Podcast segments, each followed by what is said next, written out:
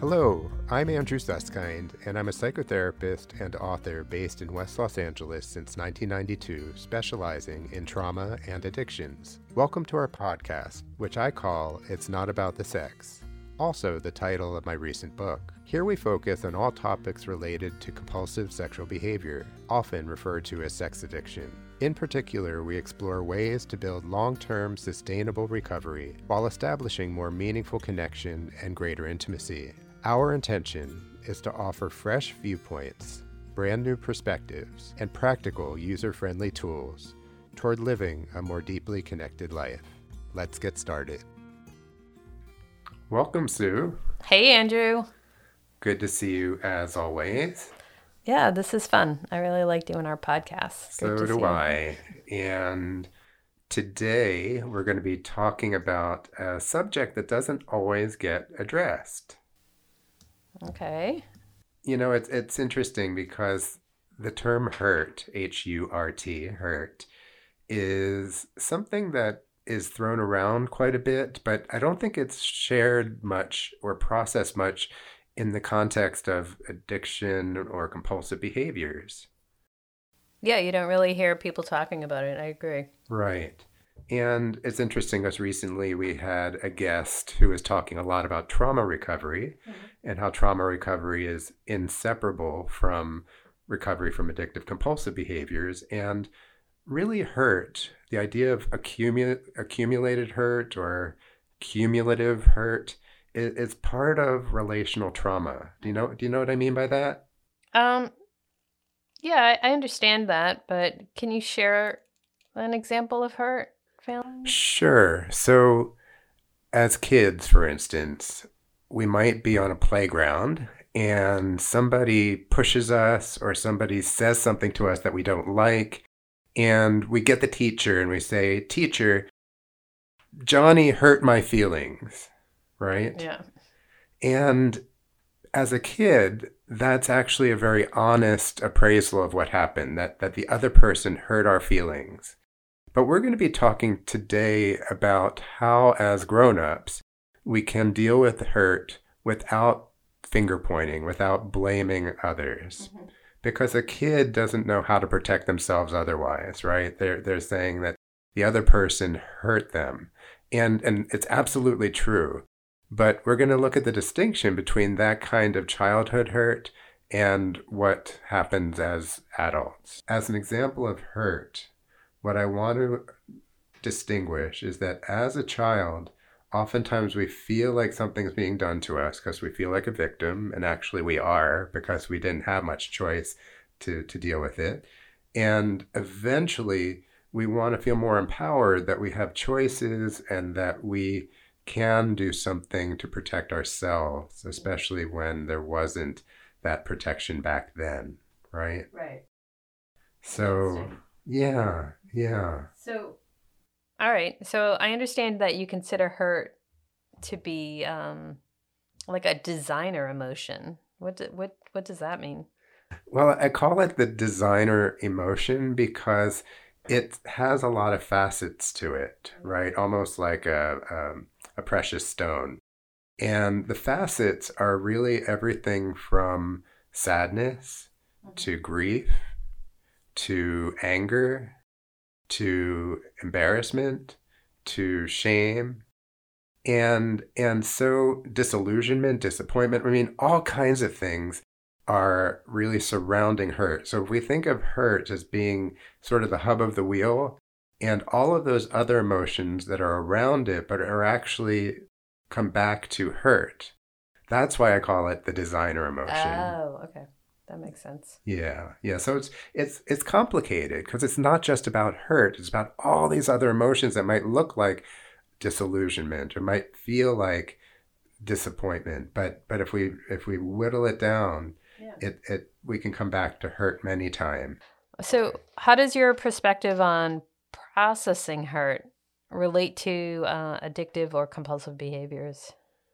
Well, like like I mentioned earlier, hurt is cumulative, just like many of our emotions that are unprocessed. So we're talking about events in our life that were too much to process at the time. right? Which is also one of the definitions of trauma. So, hurt as part of trauma, um, and trauma, which is almost always part of an addictive compulsive cycle of some sort, is is really a an awareness of okay, what what have I been hurt by in my past that was too much to process at the time? It's an example of something that gets stored. I, I call it uh, the, the subcortical stored memory. And, and then there's all of these different hurts that we go through in life that get stored, right? So for instance, something, some, let me go back to the playground just for a quick second. Mm-hmm. I, I used to work with kids and I used to say to them that there's those kids out there who are like ducks where things just roll off their back, mm-hmm. right? And then there's those kids who are like sponges that tend to absorb life's experiences and things that happen to them. And many most kids that I saw were sponges and they really liked that idea that oh so I'm one of those sensitive kids that that absorbs and holds on to stuff that really penetrates and and gets sometimes deep into, into my heart and sometimes I feel less than or sometimes I feel like there's something wrong with me or sometimes I feel super lonely because I, I just don't feel like these other kids who can just let things go and and so I believe that most people who are in recovery from trauma and in recovery from addictive compulsive behaviors are are sponges. Um, I, I don't think there's uh, there's a, a what's empirical evidence for this, but but I think most people who are in recovery are dealing with some kind of experience that they've held on to and that hasn't been processed. So it's deep. And we did talk about this a little bit when we talked about resiliency. Oh, that's right. Yeah. yeah. And how things just roll off some people. Um, but I don't 100% believe that people are 100% resilient. I'm going to I just throw that out there. No, I, I, I appreciated what our recent guest mentioned is that it's not about getting over these experiences. It's about learning to live with these experiences. Right. So resilience is, is often about learning to live with whatever happens to us in life, mm-hmm. right? Mm-hmm. So yeah, so that that's just a little bit about how hurt interplays with addictive compulsive behavior. It's a deep seated thing, I would say. Absolutely. Yeah. So, in the fourth step, I know we talked about the fourth step before it comes yeah. up, right? Once in a while. Um, so, the fourth step of the 12 steps focuses on resentment. And isn't resentment part of the designer emotion idea as well? And maybe there needs to be another step focusing on, on hurt in there. Right. So, I am not about to question the 12 steps because I think there's a lot of wisdom to them. Mm-hmm. But I do believe that hurt and resentment are cousins. And I'm still playing with this idea, but but let me run this by you and see what you think. Mm-hmm. So when we're resentful towards something, it's usually about something external, right? I'm resentful towards my father. I'm resentful towards the teacher that didn't take care of me. I'm resentful that we're in the middle of a pandemic. Something outside, right? Mm-hmm. Hurt, on the other hand, usually implies that something is coming into us, right? I'm feeling hurt by a statement that somebody said, or I'm feeling hurt by the way the bully kept targeting me, or I'm feeling hurt uh, that my family isn't as functional as I, w- I wish they would be. Um, not that that has any truth to it at all. I'm just using that as an example, of right, course. Sure. But but but the thing is that hurt is often something that we absorb that that that that really penetrates mm-hmm. in inside. Yeah. And so because in the fourth step there's a resentment inventory, which is um, often quite extensive and um, not not easy to do because it really can dredge up a lot of details from the past. Mm-hmm I think it would be actually really interesting to add a hurt inventory to the mix because we do sexual inventories oftentimes in 12 step. We do resentment inventories. We do a nightly inventory in the 10th step. But what if we kind of had step 4a and added a, a hurt inventory it's just a thought but i, I think yeah. there is something about looking at hurt as distinctively different than but related to resentment yeah no i i think that all the steps offer um, people to evaluate them based on their own needs, right? I mean, you yeah. can interpret them a little bit different. Yeah. Um, but that's interesting to add that in, even though hurt is, like you said, multifaceted. Um, it would be, a, I, I agree. I think it would be a good step to add in just because it does go deeper. And as you look at resentment, you, it's really on the surface. Well, in um, a way, resentment, it's so important to tease out what resentments are. I mean, there's such value to it. But but in some ways it's rather conceptual. Like a resentment is something that is a, a memory or a thought or an experience that we're identifying, right? Hurt is an emotion.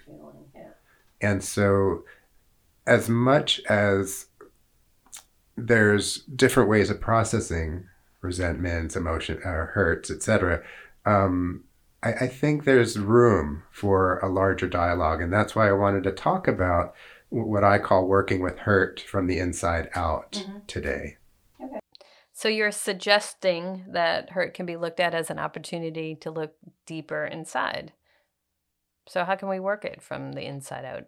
Yeah. So this is where it begins. So there's a method that I've learned that I believe could be helpful to, to many people. And I'll go back to the playground again for a second. So the, the, the little child says, um, Johnny hurt my feelings. Okay. So rather than something happening to him, and, and this is too much, by the way, for a little kid to do, but but but instead of finger pointing and instead of blaming the other person, what if he were able to say, and I'm going to say that he's grown up, okay, and, and as an adult, he he doesn't want to be saying Johnny hurt my feelings, but instead he he says, I'm actually creating this. It, it's not the other person's fault per se, mm-hmm. right? They may have upset me, you know, don't get me wrong. But but how can I take myself out of victim mode? Because as a kid, in a way, and I don't mean to say we're all victims, but we're all. Um, well, you're learning. We're, yeah, yeah, yeah. That that's that's it. We're all learning together, and we don't have a whole lot of choice because emotionally we're not sophisticated enough to know what our choices are. And oftentimes we don't have the freedom to to make certain decisions because a lot of decisions are made for us mm-hmm. by parents and schools and, and peers, etc. So as adults, removing ourselves from the victim mode is, is so important. And how we do that is, and this is key, is how do you take full responsibility for all of your feelings, including your hurt, and all of your reactions and, and all of your actions, right? It's hard. It, it is hard, isn't it? But it's it's it's actually a, a mantra that, that I try and hold on to because when I feel like a victim, which it happens to all of us, I try and say, how do I take full responsibility for all of my feelings and all of my reactions and all of my actions, right? That that's really the first piece of this method. Not so easy, huh? Well, can we as eh, like when we have young children, can we teach them that hey, don't own this. You no one can make you feel a certain way. Right. Only you can choose that. You do have choices. Right. And and I think you have just planted the seeds for a parenting book because I think unfortunately in our society we give our kids what was given to us. And so it takes a certain change of navigation to try and do it differently and try and offer different approaches and in this case, um, an antidote to blaming and finger pointing and and putting the uh, ownership on somebody else. And so it doesn't matter whether we learn this as a kid or as a young adult or, or later in life. But what I'm suggesting is that it really can make a huge difference around recovery because what we're really talking about is empowering ourselves to know that it's an internal job. It's it's not about them. And that's where the quicksand sometimes lies. Right? Yeah. So so the, the next piece of this is to recognize that this is not something to be worked out with the other person. Right? Right. Yeah. So but, but what's interesting about that, Sue, is that lots and lots of therapists will point their clients to work things out with the other person. Mm-hmm. That's and, one of the steps, right? Like, yeah, it's a step, and it's also a an idea of how relationship repair happens like around forgiveness. Exactly, but which that, is yeah. which is fine, right? So forgiveness is a great example of something that can absolutely be a complement to everything I'm talking about today. I'm not saying it's one or the other. But um, many times, probably more times than not, if you're feeling hurt, this is not about a dialogue with the other person. It's actually a dialogue between you and yourself, right? Maybe with your therapist, maybe with your sponsor, but but it's really between you and yourself. Okay? So that's a bit of a paradigm shift, right? Because a lot of emphasis through the years in general is about repairing the hurt with the other person. I'm suggesting that there's a lot of work that can be done internally, right? And and and the other thing about this that I wanted to mention is that when the hurt is highly activated inside of you, perceptions are distorted. Right? It's almost like a fun house. like like when things are activated, it's it's very difficult to feel grounded and clear and able to to really see what's going on very well. And so when you're feeling hurt and and actually the other person's feelings generally are also distorted. Mm. It's just not an optimal time to be processing the feelings. If anything, it's more of a time to be self-compassionate for for the activation to work on grounding yourself regulating yourself and and feeling more um, calm and peaceful inside of you in order to make more rational and more um, grounded decisions. Does that make sense? Yeah of course. If it's yeah.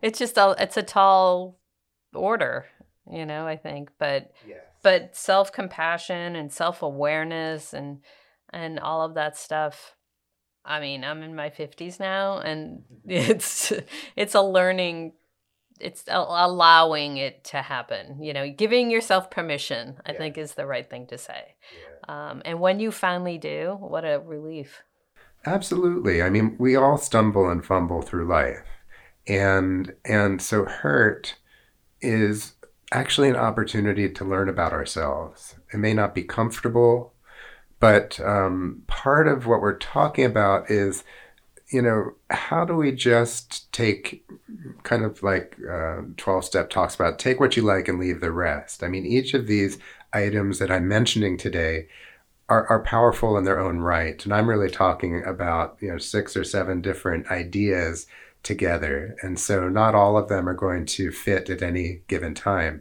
But I agree with you. It is a matter of just breathing and being able to observe oneself with, with curiosity and to know um, that you don't have to judge yourself for the hurt. You don't have to judge yourself for what happened between you and your uh, um, the person who has, has hurt you. And, and by the way, I, I, didn't say this earlier, but you know, we, we, we sometimes hurt others and we sometimes get hurt by others.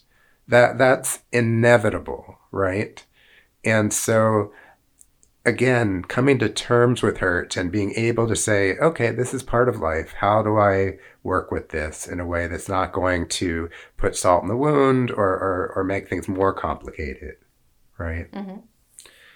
So, another principle that I wanted to add is that sometimes, not all the time, but many times we try and make meaning out of the other person's behavior right? We, we become a little obsessive and we think over and over, what, what, what did that mean? Why did they do that to me? It can be that sort of cycle of trying to figure it out, right? That's the thinking brain mm-hmm. working really hard, sometimes in, in overdrive.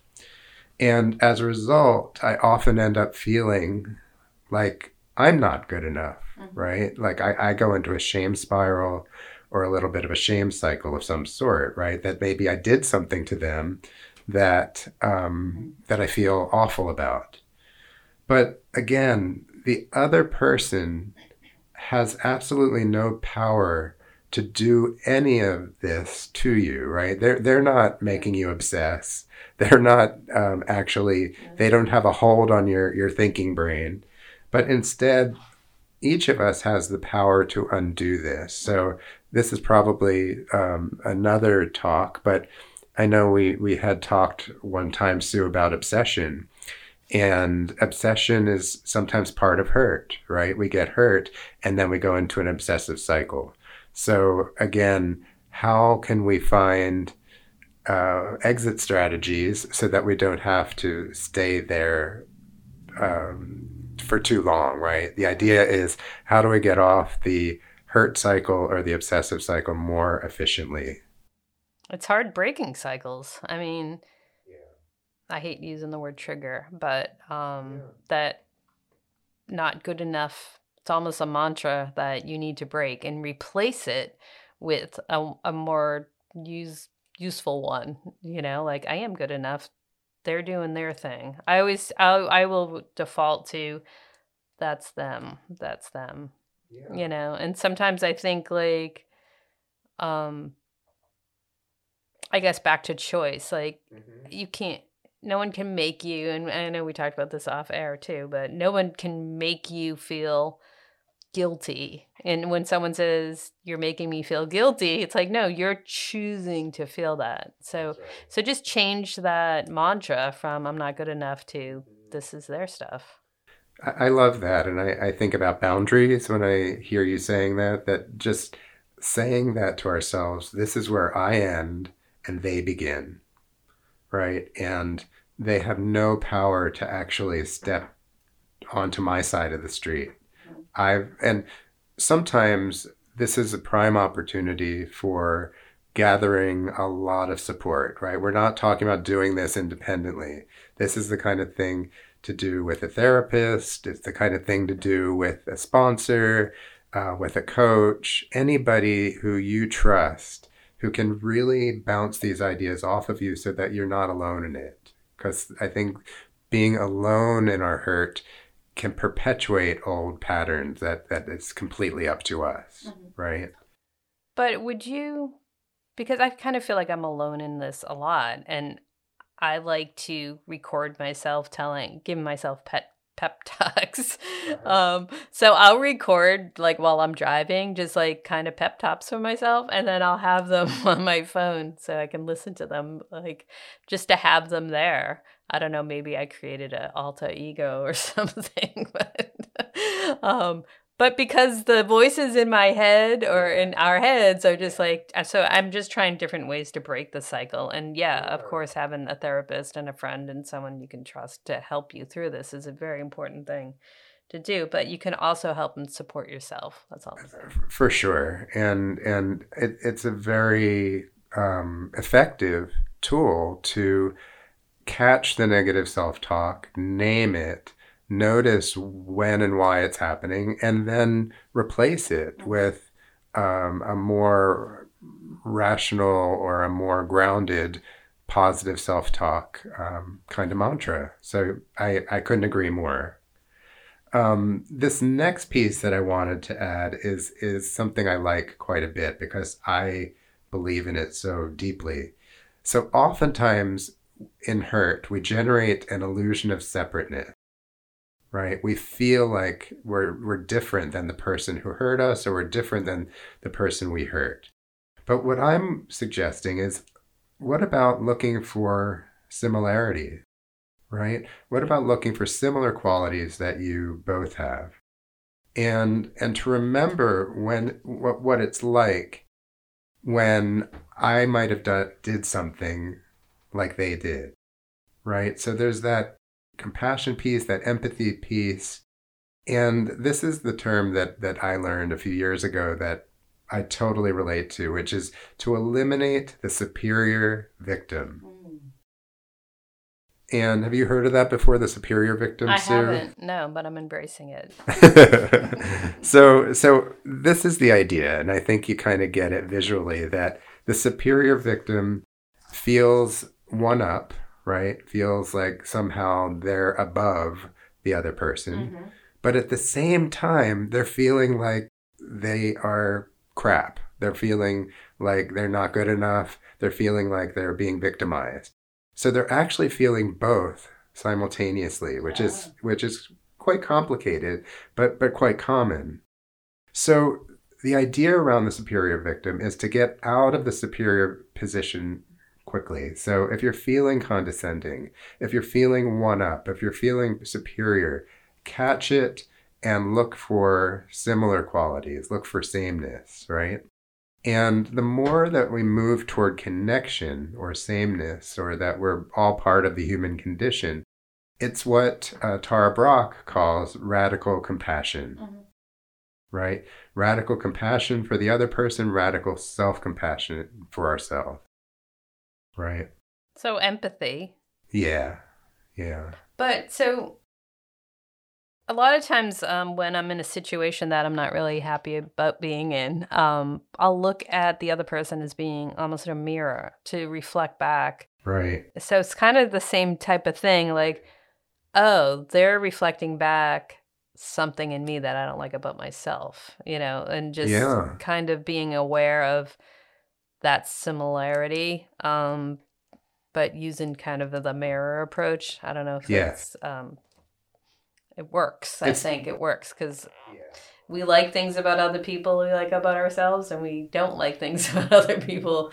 Right. Um, so it's kind of that transference thing as well too, but just kind of working it the other way. Right. Being more empathetic. For sure, and I think the mirror idea is so important because we're not only looking for similarities that are obvious, but we might be looking for qualities in the other person that we disown in ourselves. Mm right? So there's this opportunity to really use them as um, not only a mirror, but like someone who can teach us, right? That they're actually a teacher, which is really a, a difficult shift because if we're feeling hurt, it's not easy to, to, to arrive at that idea that actually they're our teacher. Yeah, what's the lesson here? Yeah, yeah. And and so if you're ready, and this is a, a, tough one, right? We're getting into some more sophisticated and challenging steps.